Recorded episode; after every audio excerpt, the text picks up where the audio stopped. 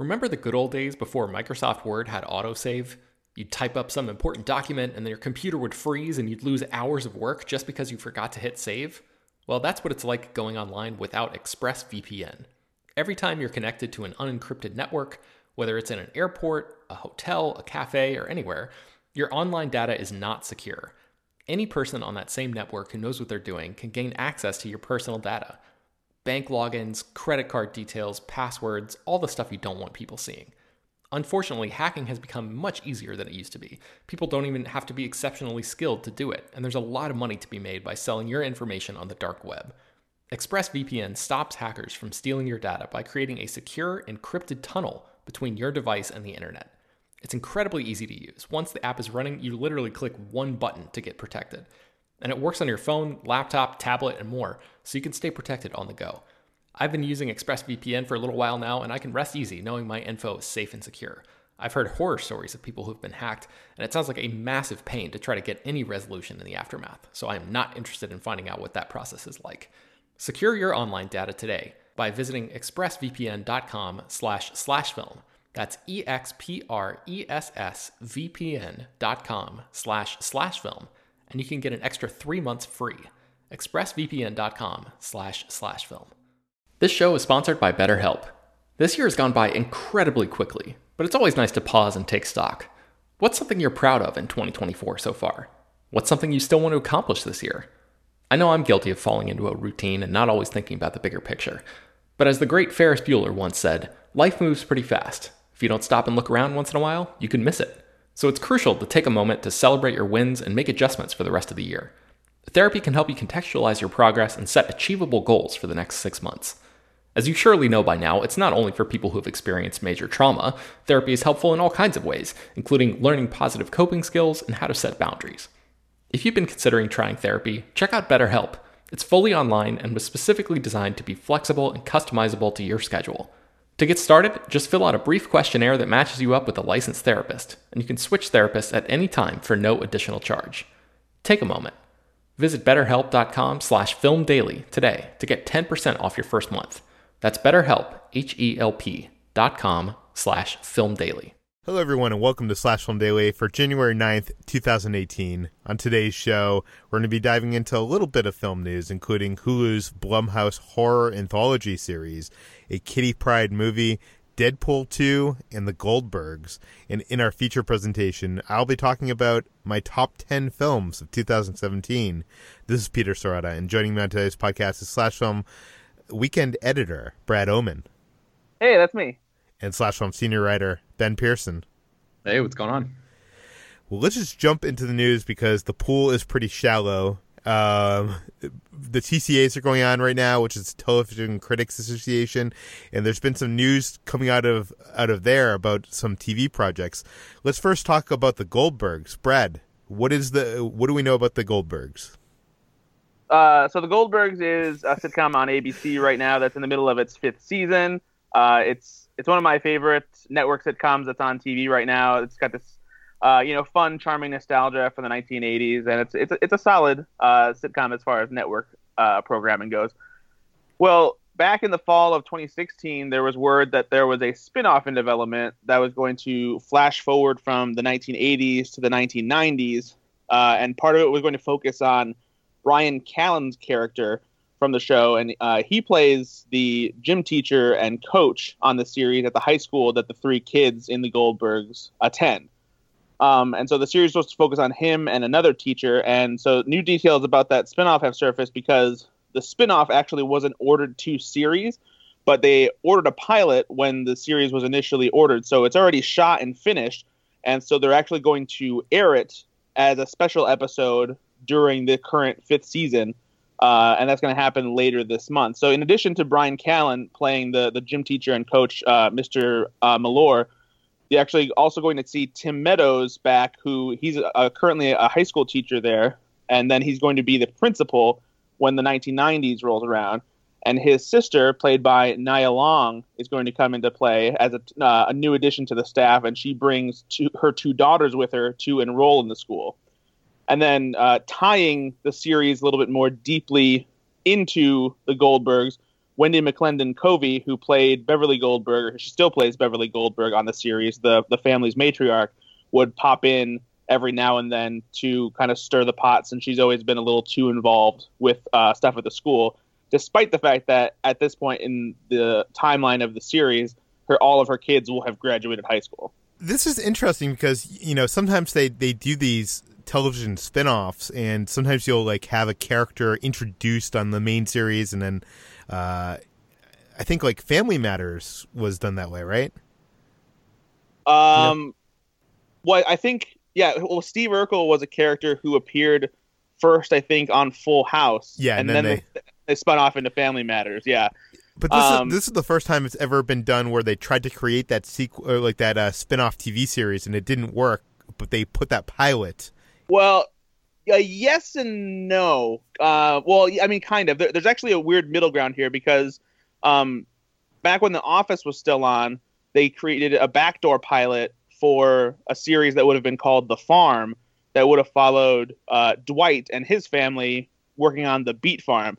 And there was an episode that aired, I forget during what season of The Office, uh, where a lot of it focuses on Dwight and his extended family and the beet farm and that was supposed to be a setup for the eventual spin-off that never actually got ordered. But this is the first time that a pilot was ordered and shot and will be airing during a season uh, with the hopes that maybe audiences will like it enough that ABC will reconsider passing on ordering it. That's a, at least that's what uh, Goldberg's creator Adam F. Goldberg was hoping when he talked about it at the uh, Television Critics Association panel. Know, that's that, that's kind of a cool concept. Um, I, I I'm not sure if that situation will ever present itself again. Yeah. But uh, yeah, but let, let's go into something else in the TV news, and that is Hulu. Hulu is greenlighting a monthly horror anthology series. Ben, what do we know? So we don't know much about this right now, but uh, Variety reported that Hulu has given the green light to a completely original new horror anthology show from Bloomhouse, or I'm sorry, Blumhouse Television. Um, this is like a first of its kind deal. So the the show is going to air one episode per month for a year for its first season. Um, we do know that the first episode is supposed to debut in October, so the first season will conclude in October of 2019. Um, one episode one episode a month. We don't know anything about uh, which writers are going to be involved, which you know producers, uh, let alone actors, star, you know directors, anything like that. It's basically just a concept at this point. Um, they do have, you know, obviously, you know. 10 months to uh, to sort of get something together before the first one is supposed to debut so i think that's plenty of time um, it's fascinating that they're planning on doing it one every month instead of you know just dumping a whole season like netflix does or even uh, other hulu shows do like weekly episodes. This is like a, a sort of a weird middle ground. Um, you know obviously when you think about horror anthology series uh, black mirror is probably one of the first things that comes to mind.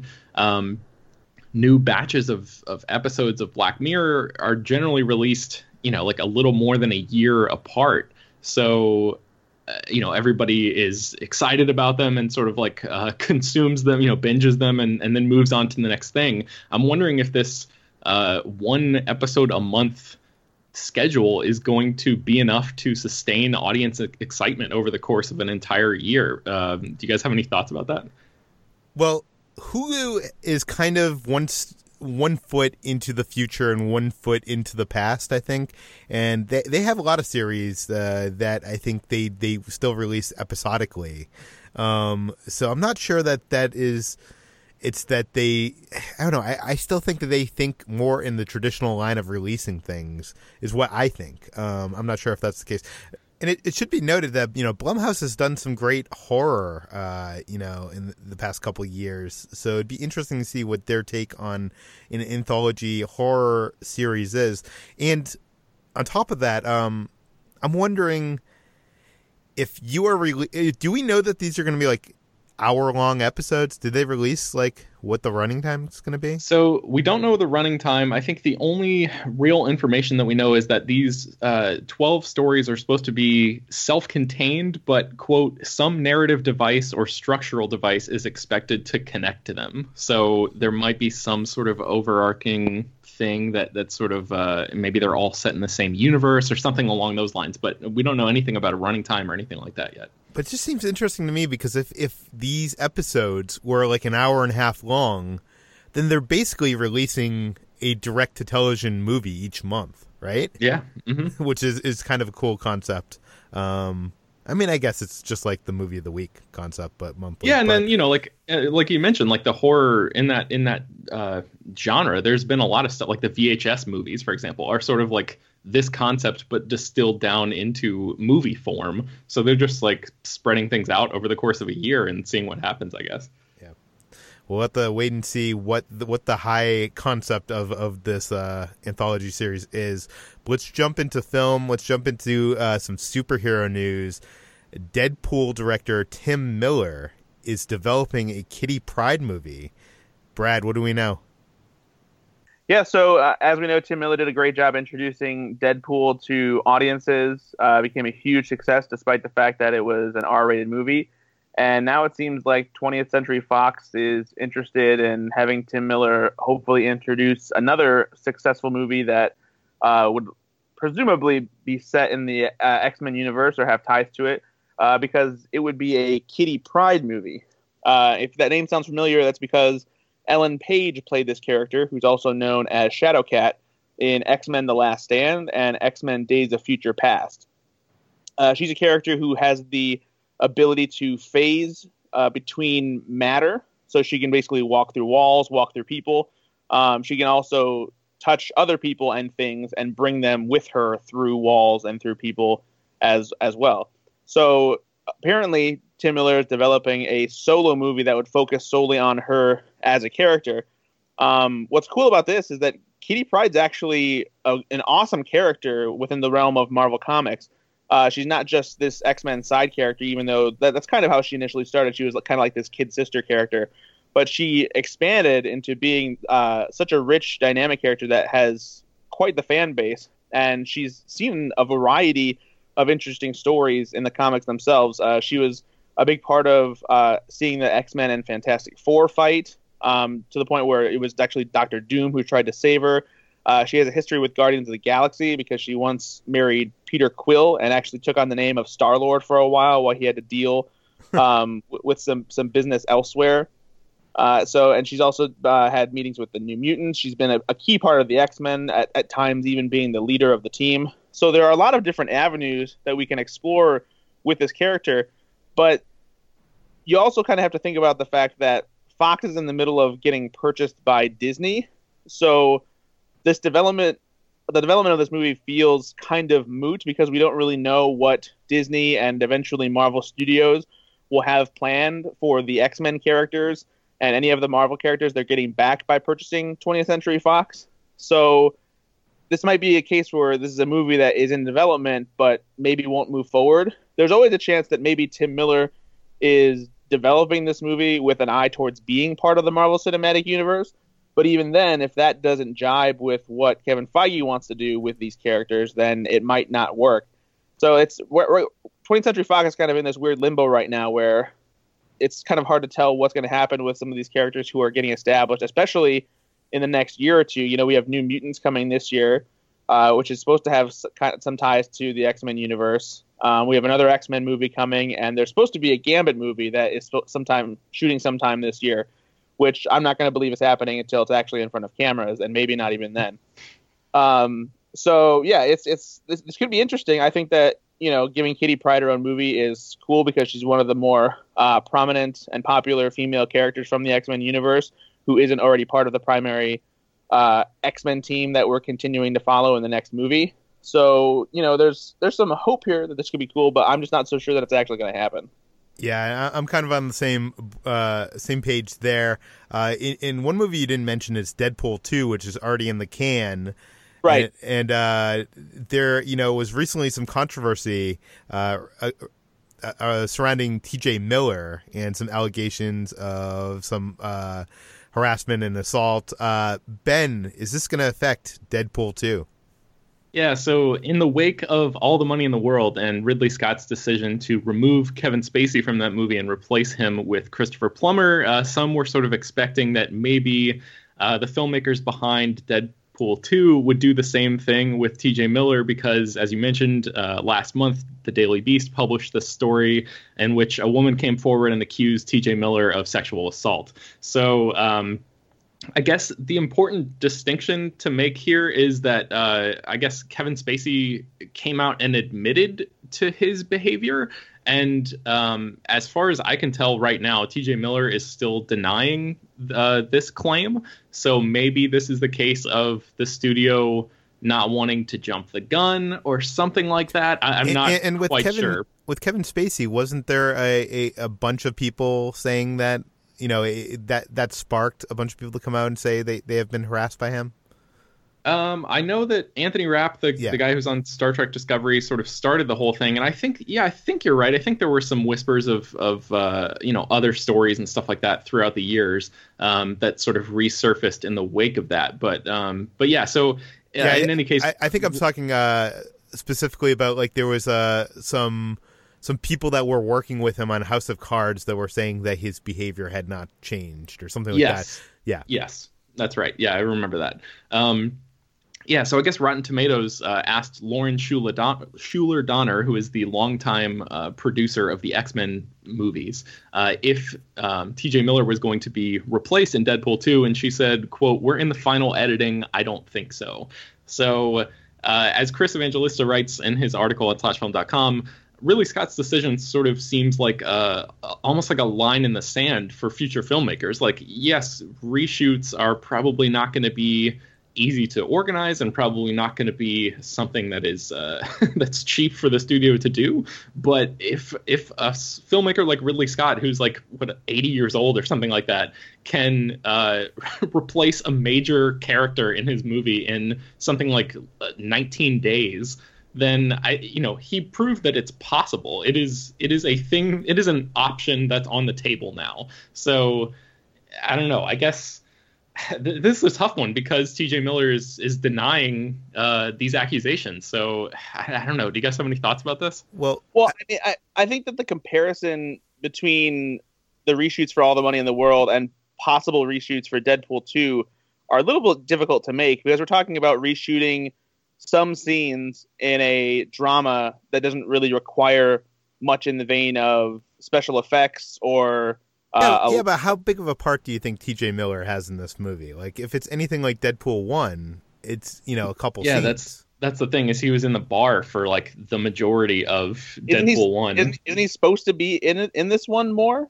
I could have sworn that there, I, there was something a while where like T.J. Miller was talking about filming some kind of action sequence for the movie or, or yeah. something like that. I don't know, but even even so, like Deadpool two is such a bigger production than all the money in the world that it's it's still going to be more expensive. But yeah, I but, mean, I, I, think you're right from a visual pers- a visual effects perspective, but I think Plummer's role is like a, a key role in the movie, and and even if um, T.J. Miller has a larger part in Deadpool two than he did in the first one, it's still going to be like a, a, pretty small, you know, comparatively speaking, right. a pretty small thing. But go ahead. On the more controversial side of this, uh, because TJ Miller is denying it, and I, I, I, believe he only has one accuser right now, which is not to say that you shouldn't believe somebody who only has one accuser, but I, I believe that what he, the statement that he made uh, through his Instagram or whatever when it came out has like um, there, there's a history with this person that I believe that his current wife slash girlfriend is also aware of and where it came from. So it seems like maybe this isn't quite the same kind of situation that we've seen pop up with you know uh, sexual assault and harassment where there are multiple cases and this is like a, a surefire thing where some action needs to be taken. That's that, that's just me look from an outside look, you know perspective looking in and see, like seeing how the situation might be different and why it's being treated differently. But you know I, I don't know. Yeah. Yeah i know what you mean because his wife definitely is like you know supporting him in, in denying these claims and and they are definitely presenting a uh, a united front against um, these allegations. So uh, and obviously we don't know the truth of the matter and we don't know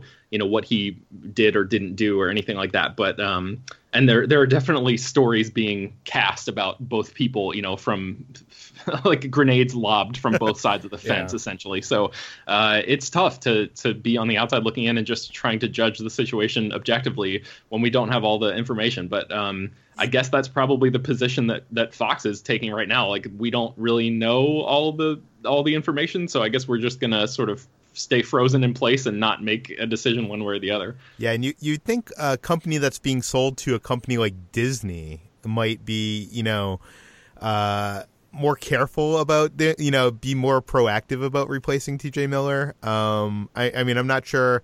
Obviously, the government has to approve this deal, so I'm not sure if the deal, like how that works, if Disney's actively involved with Deadpool 2 at this point. Uh, right. I would think they probably aren't. Um, but uh, you think Fox, if you know, wanting no trouble with the the Mouse House, might you know make that move. But at, on the other side of the the coin, T.J. Miller, you know, has a relationship with Walt Disney Animation. Um, so I don't know.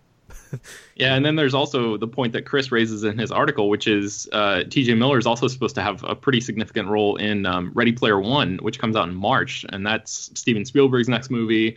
That's going to be a big thing.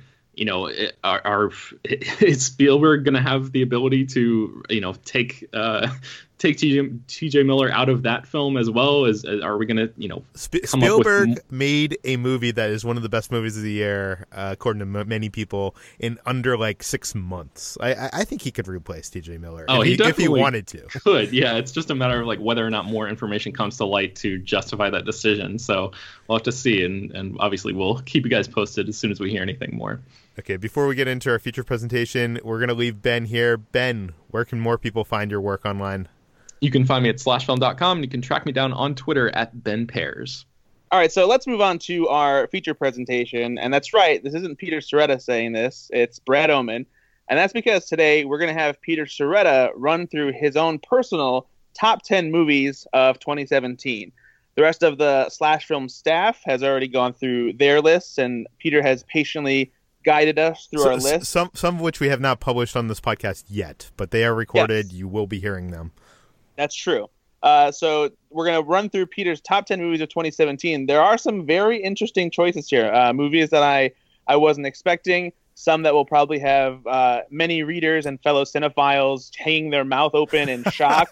you know what? Be- before before we get into this, Brad, I, I want to talk. I have a brief discussion with you of like what should a top 10 of the year list be? Should it be my favorite movies of the year? Should it be the most important movies of the year? The best made movies of the year? That's an interesting question. Um, you know, and I it's it's definitely up to each individual person making the list. I know for me personally, when I'm putting together my list, it's kind of a mix of a lot of those things. Uh, you know, I, I think about the movies that uh, moved me the most, that have stuck with me long after seeing them, especially if I saw them earlier in the year and I'm still thinking about them when it comes time to make my year end list. Uh, you know, movies that have something to say, uh, movies that are that that have the pieces that make a great movie, great writing, great performances, uh, usually bring something new to the table. Um, and you know, and a lot of times, you know, you'll see movies on top ten lists from various critics. You'll see a lot of the same movies pop up and yeah, a lot of that. I, I think is, if you look, it's the same 15 movies on everybody's list, or almost everybody's list, and maybe there's one or two that aren't. Do you know what I mean? Like it's it's. Uh, yeah. Is, is that because uh, critically it's universally agreed that these are the great movies of this year? I mean, that definitely comes into play, and it's but but a lot of that is because you know those are movies that are that are great, and and people flock to them and agree on them because they they have the qualities that a lot of people are looking for in great movies. Um, but I think I, I, that's what I like of going through lists is you always will see you know maybe one or two rogue picks that are different because those are the movies that resonated with that specific person. Like uh, me, I think I'm one of the the very few people who probably put Brigsby Bear on their top ten just because I, I love that movie and it stuck with me ever since I saw it at Sundance in January of last year. So you know it's it's it's definitely a mix of you know personal taste, but also knowing uh, what movies are important and what makes a good movie and and, and that kind of thing. So, but yeah, again, it's all you know, it's it's yeah. all up to your own your own tastes. Well, w- with my list, I like to pick my favorite movies of the year, which I don't think are the best movies of the year. um, or the best made movies of the year, or the most important movies of the year. If this was the most important movies of the year, Get Out would be on there. The Post would be on there. If this was the best made movies of the year, Dunkirk would be on there. Uh, um, I, I, maybe I'm spoiling my list, but those movies are not on uh, on my list. And I will say this: the only movie that I have not seen this year that I am uh, unsure if it would have made my list or not is the, the uh, emoji. no. It, it, uh, Call Me by Your Name. I have not seen yet, and uh, it is my my my biggest shame of the moment that I have not seen that film. But uh, that might have very well made my list. But that is that is the only movie that I feel like probably could have made my list that I have not seen yet. All right, so we've done a lot of tap dancing, so let's just get right into it. Peter, your number ten movie is John Wick Chapter Two. Yeah, and I'm not the only slash filmer to put this on their list. Jacob loved this film. Uh, you know, John Wick came out of nowhere. It was kind of like this gritty action film that I don't think anybody was expecting to love. And uh, th- this film, I, am not sure if the action is better than the first one, but uh, I came out of this film uh, being so blown away by the world building of this of this movie and how it kind of took this kind of like um you know, John Wick could have very well just ended up being like, you know, one of those action movies that plays on TNT and your dad watches. Do you know what I mean? Like, and th- John Wick Chapter Two opens up that world, uh, creates this world of assassins and hitman that you know I want to see more of. I was like itching to see more of, and I was uh, just loving swimming in that in that in those waters. Uh, and um, you know, I know I know it's too early to say. We haven't seen John Wick three. We don't know what John Wick three is going to be. But I, I am you know, I'm going to point to the fences here. I, I think if John Wick three is anywhere near as good as the first two, we're going to have one of the best action trilogies of our generation here with the John Wick movies. Yeah, this I I totally agree with you. Um, uh, this movie has been playing uh, fairly frequently on HBO recently, and I, I keep uh, rewatching it here and there. It's one of the movies that I've just kind of been tossing on in the background pretty much whenever it's on. And uh, I agree with you wholeheartedly about the world building. It's he's they've created such a cool little universe that these assassins occupy.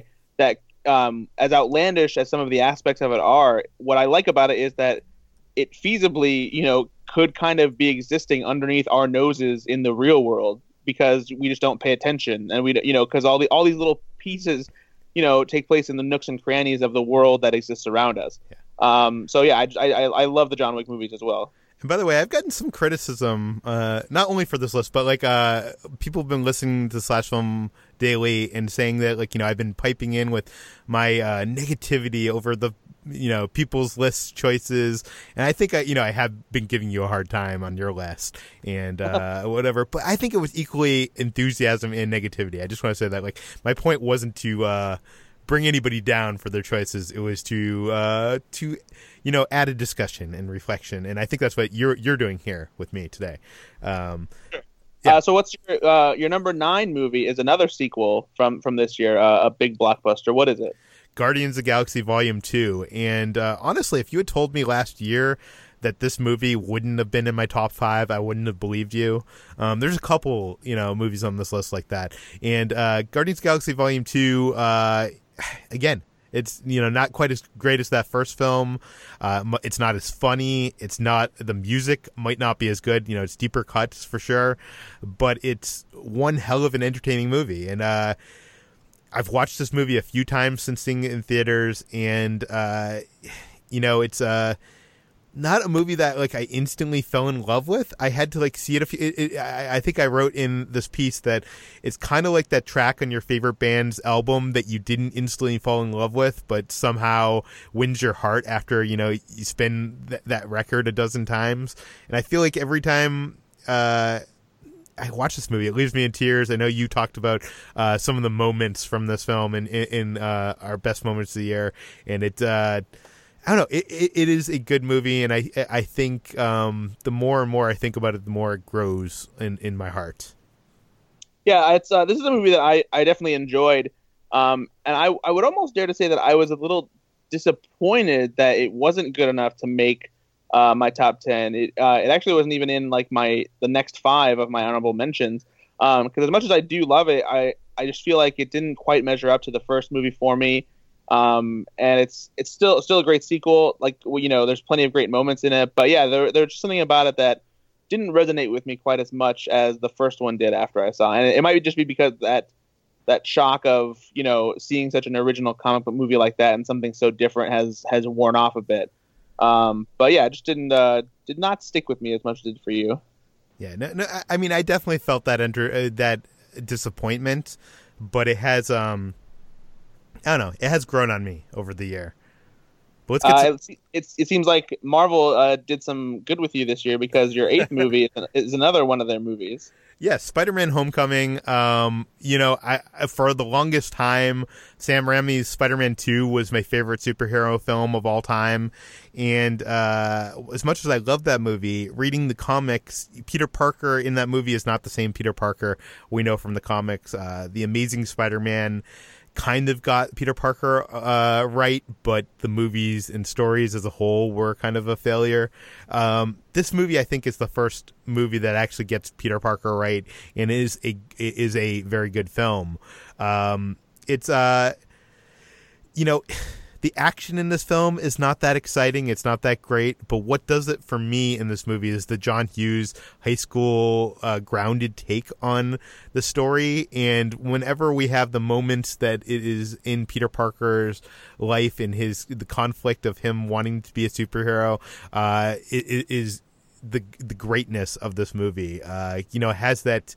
Uh, I love how John Watts plays with these like universal moments from our childhood, like the fear of meeting uh, your first girlfriend's parents for the first time.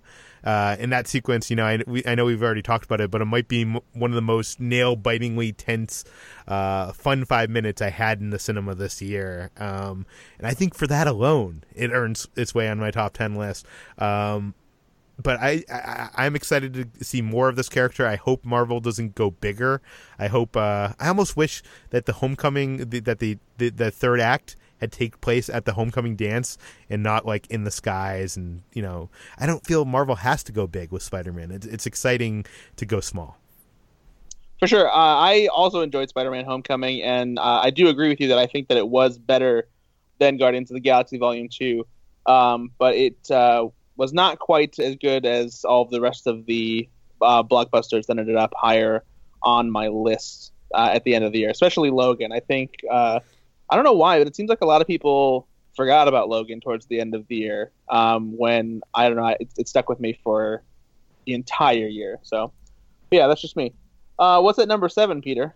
Number seven on my list is Blade Runner 2049. Um, I'm a big fan of uh, Denis' work, and um, you know, I wasn't I like the original Blade Runner, but it, it is the film that visually has kind of like stuck with me. But it's not a film that I return to like every year, like a lot of people I know. You know, the it's kind of long and it's it's not my cup of tea. Uh, Blade Runner 2049 I felt was a more compelling story than the original, and I love the ideas it explores um, with his virtual girlfriend and uh, just like you know, it's a shame that more people didn't see this movie. I know that they tried to sell it on its visuals and tone and not give much away with the stories or characters. And uh, apparently that wasn't compelling enough to sell tickets. I, I know I said this before, but every frame of this movie you could frame and put on your wall. It looks that good. It's uh, even if you aren't uh, taken uh, by the story, it's like a visual feast. Absolutely, yeah. This this is one of the most gorgeous movies of the year. I'm sure, uh, or at least I hope that it will get uh, a nomination for best cinematography at the Academy Awards. Um, it is visually stunning. I didn't like this quite as much as the original Blade Runner, but I, I still think it's great. I, a couple of my friends actually um, gave me some crap for not putting it in my top ten, um, even though it was one of my, uh, it was one of the honorable mentions, not one of the ones that I wrote about extensively, but because uh, I, I did really enjoy it and I couldn't stop thinking about it. But it wasn't something that I felt immediately compelled to rewatch over and over again. Um, and there, I, I don't know, it, I just had a hard time falling in love with it as much as I appreciate it. So like as mu- as yeah. much as I you know understood that it was uh, there's great filmmaking on display and I really admired it for what it was what it was doing. I just didn't. I wasn't as enamored with it as everybody else was. Uh, well, I think that would probably be a good way to segue into my number six, which is Star Wars: The Last Jedi. Um, I think uh, you know this does make my top ten. It is a Star Wars movie. Star Wars is so much my life.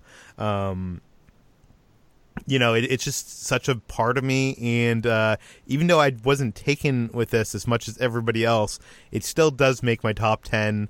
I do think, um, I do think it's a, a better film, a standalone film on its own than it is a part of this trilogy. I think uh, some of the things it does, I think we're going to see are choices that uh, will hurt the overall three uh, three film arc of this film uh, or this series. I mean, um, but uh, you know, I've had more conversations about Star Wars: The Last Jedi in the last what is it like three four weeks than any movie I, released this year. Uh, it's you know I'm, I'm, excited to see it again. I've only seen it three times at this point. I want to see it another time or two uh, before it hits uh, exits theaters. Um, but uh, yeah, I, I, don't want to get into spoilers, but I, I, do have a lot of problems with it. But it, it still is such a beautiful, surprising, uh, emotional, maybe unintentionally emotional film. Yeah. Yeah, this uh, we actually had Star Wars: The Last Jedi in the exact same position on our list. Mine also came in at number six, and yeah, regardless of uh, whether you like it or, or not, I think one of the coolest things about the Star Wars movie is having a Star Wars movie that is uh, worth having these kinds of discussions about. You know, I, I, have a couple friends who fall more on the side of uh, being a little bit annoyed with some of the, the decisions Rian Johnson made with uh, characters and the Force and that kind of thing.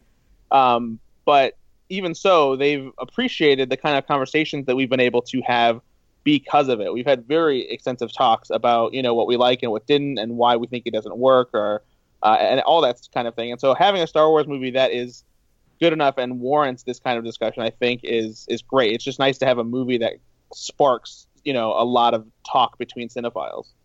You, you know another thing I've realized recently is I think I like movies that ask questions more than present answers. and maybe that's why I like Force Awakens more than I like Last Jedi. Um, yeah, but uh, yeah, I guess let's get on to my number five, which is War for the Planet of the Apes. When which when I saw the film, I proclaimed it was my favorite movie of the 2017. I think I've cooled on it a little bit. Uh, Caesar's Last Stand is emotional. It's smart. It's filled with everything I love about this franchise. Um, and I, I, still think that this might be one of the best movie trilogies in, in, in decades. Uh, but uh, I think at the end of the day, the the the Western style road trip adventure somehow doesn't quite match the riveting Dawn of the Planet of the Apes uh, middle part. Uh, you know, it's not as I don't know. It's uh, this film is more poetic and less confrontational than the epic title suggests. Uh, you know, there really isn't a big war at the center of this film, uh, but it, you know, the film does say a lot about war, which I, th- I think is interesting and smart and uh, just great. Uh, but uh, and obviously, the Andy Serkis's performance is seamlessly translated to screen by the Wizards of Weta resulting in one of the best performances of this year. Uh, I am going. I'm part of a critics association, and tomorrow night I'm going to be presenting an award uh, that uh, I helped champion uh, at this uh, award ceremony, which is the best visual effects performance. And uh, I- am I'm happy that it's going to be a award that is going uh, to both Andy Serkis and Weta for the for, for the performance, uh, their collaboration together for that performance. Yeah, the the visual effects and the performance capture technology used to bring the Planet of the Apes prequel franchise to life is incredible. It's it's amazing to see how much it's progressed since Rise of the Planet of the Apes uh, debuted in 2009, and it's just incredible to see characters that are created digitally look so lifelike and that make you completely forget that what you're watching isn't real. Um, even you know with today's advanced technology, there's plenty of times when special effects don't look good, but every single frame that any of the apes are on on camera, it's just it, it's gorgeous. It's, it's unbelievable. So yeah, that, that's cool that you guys are doing that. Yeah, and uh, number four on my list, The Florida Project. I know that this film has been, you know, on the top of many of the top ten of the years. Uh, where where did it place on your list, Brad? Uh, this came in at number two for me. Number two, so it's pretty high. You know, uh, I go to Disneyland and Disney World a lot. I uh, every time I'm there, I, I, you know, you drive by the cheap tourist spots and the motels that surround the Disney property, and I always wondered, you know, who goes there, who lives there, who works there.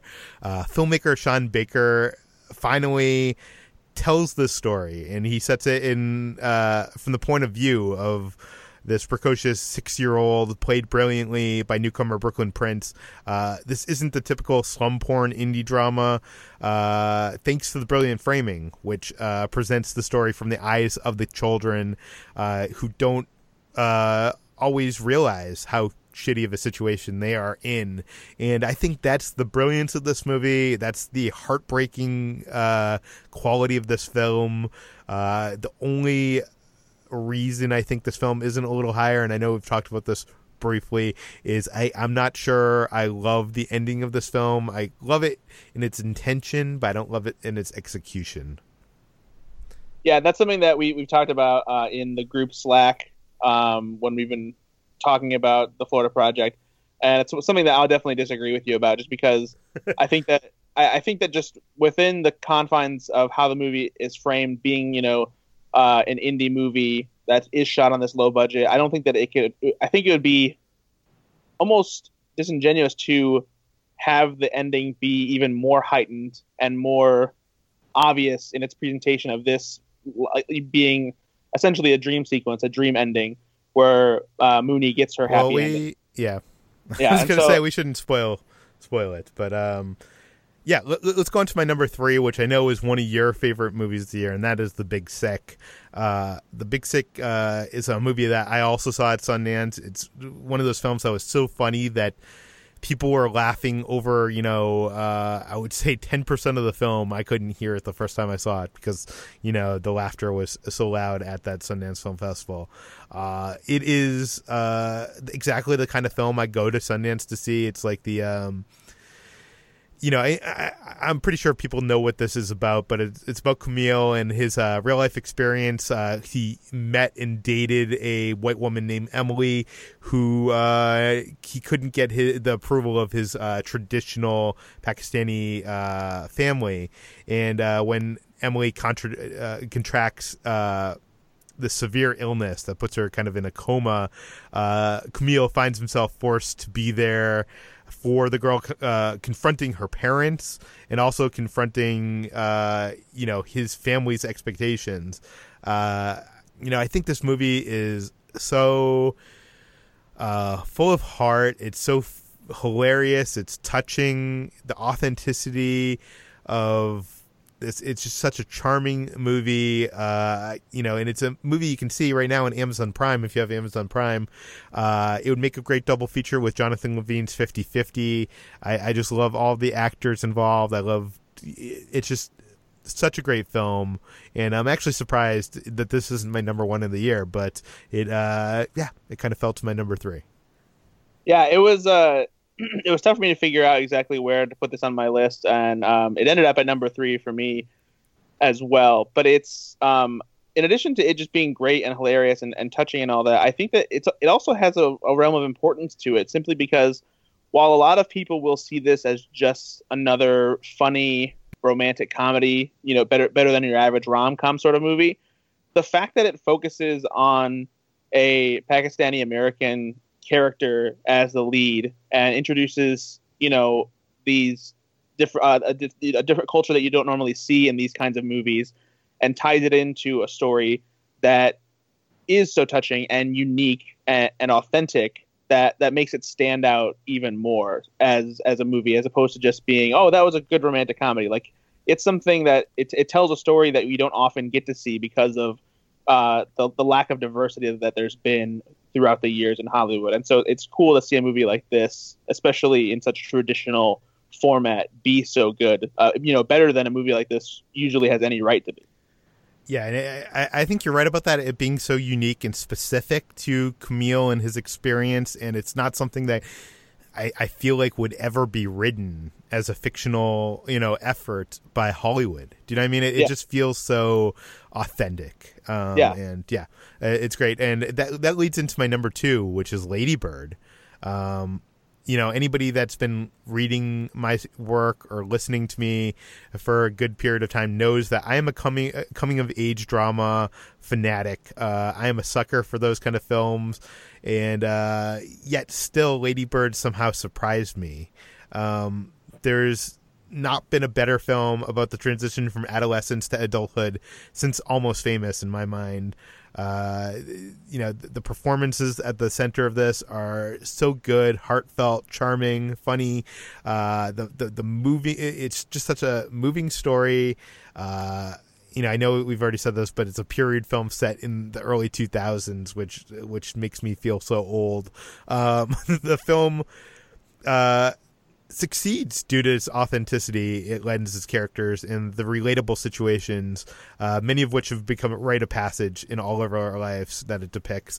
Uh, I think uh, the the most surprising thing here is Greta Gerwig, who you know is a fantastic fantastic actress, but seeing her solo directorial debut, uh, this this positions her as a filmmaker and artist to watch uh, f- for years to come. I, I would be shocked if uh, one day she does not produce a work that is, you know, that that wins Best Picture. Um, it's just like it, it, it was one of those movies that kind of just blew me away.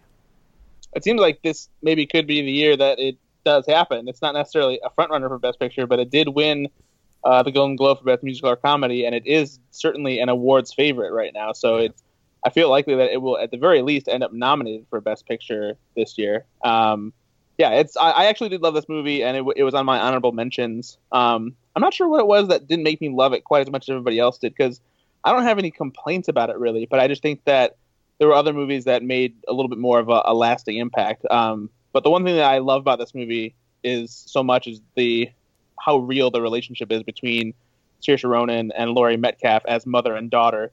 Because I have a mother and a sister who go back and forth, being hot and cold, and like have this love hate relationship with each other. And I was, I was like, I told my mom, my sister was like, you guys need to go see this movie immediately.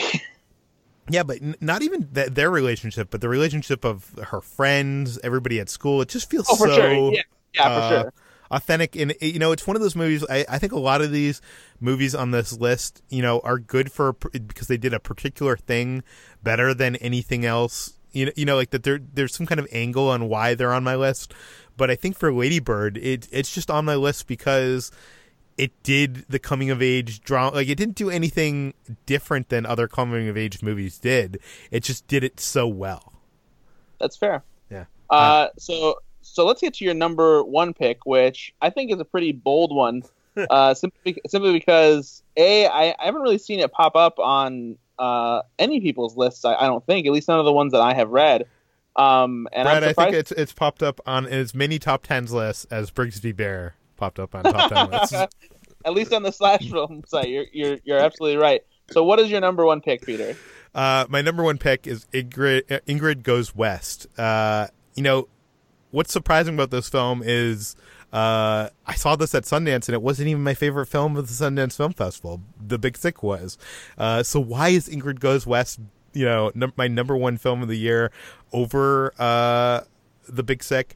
Uh, I think it's because this film occupied my mind ever since. It's the film that I find myself recommending to most uh, uh, people in these end of the year conversations, and, and it might be because most people uh, didn't see this film. Uh, it's it might be a bit of a I don't know how to put this, but like you know how when you find a TV show and you discover it and no one else has heard of it, I feel like that that was what happened with Downton Abbey or Black Mirror. I feel like like you kind of take an ownership over it. It might be a bit of that, but um, it's uh somehow floated to the top, uh, even in the year when there was a new Star Wars film released. Uh, for those of you who haven't seen it, Ingrid Goes West is a hilarious dark comedy version of Single White Female set in the age of social media idolatry. Uh, Aubrey Plaza plays Ingrid, a not so stable woman who becomes obsessed with an Instagram celebrity played by Elizabeth Olsen, who appears to have this perfect life. Ingrid uh, uses her inheritance to move to Los Angeles and plans to befriend Taylor in her in real life. Uh, the result is more dark comedy than psychological thriller. Uh, it is hilarious. It, sometimes horrifying situations. Um, I think what for me makes this year the, uh, the this movie the the best of this year is uh, it just has such a wickedly smart commentary on our social media obsessed world. Uh, you know, this film is a comedy first. It's not trying to become this very important film saying something about our society, but it somehow provides a perfect uh, canvas to represent our times. Uh, you know, no, it's not about Trump, politics, diversity, or any of these issues that we talk about on a daily basis. Uh, but instead, it's about the platforms on which we talk about all of that. It, it's about us as a society and how technology in our pockets has changed our habits and happiness. It's about us appearing to be happier than we actually are, you know, via our social media. Um, in you know, ensemble cast is perfect. Aubrey Plaza is at her best. O- O'Shea Jackson Jr. I think is like the next big thing. I know he was in um, Straight Outta Compton, but I think this movie established him is, establishes him as a charmer to watch out for. And uh, you know, I, I also got to say I live in L.A. and I live in a world of social media. So maybe that is why this film kind of connected more with me. You know, I live in kind of uh, a vapid place or, or, around vapid people. Uh, but I, I do, uh, you know, I do think, I, I'm not sure if if you're out there listening to this and you haven't seen this movie, I do know that you will enjoy this. It might not be on your top ten list. It probably won't be on your number one, but I would highly recommend Ingrid Goes West yeah, you should absolutely seek it out. Uh, this was a movie that I def- definitely enjoyed when I saw it at Sundance last year as well. And while, while, I definitely don't think it's the the best or my favorite movie of the year, I would absolutely recommend it to to anybody who's looking to be entertained and uh, is looking for a nice skewering of how obsessed we've become with uh, social media. Yeah, and it probably has the funniest sex scene of the year too. So, anyways, uh, that that does it for today's show. We're going long. Uh, Brad, where can people find more of your work online? You can find me at slashfilm.com week in and week out. Find me on Twitter at Ethan underscore Anderton and check out my podcast, Go Flix Yourself, F L I X, on iTunes and other podcasting pa- platforms. We'll have uh, our special Star Wars discussion episode coming soon for everybody who just can't get enough of that hot debate. And I know everybody's going to be.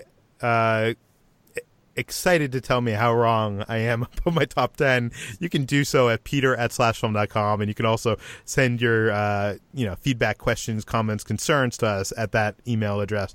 Please leave your name and general geographic location in case we mention it on the air.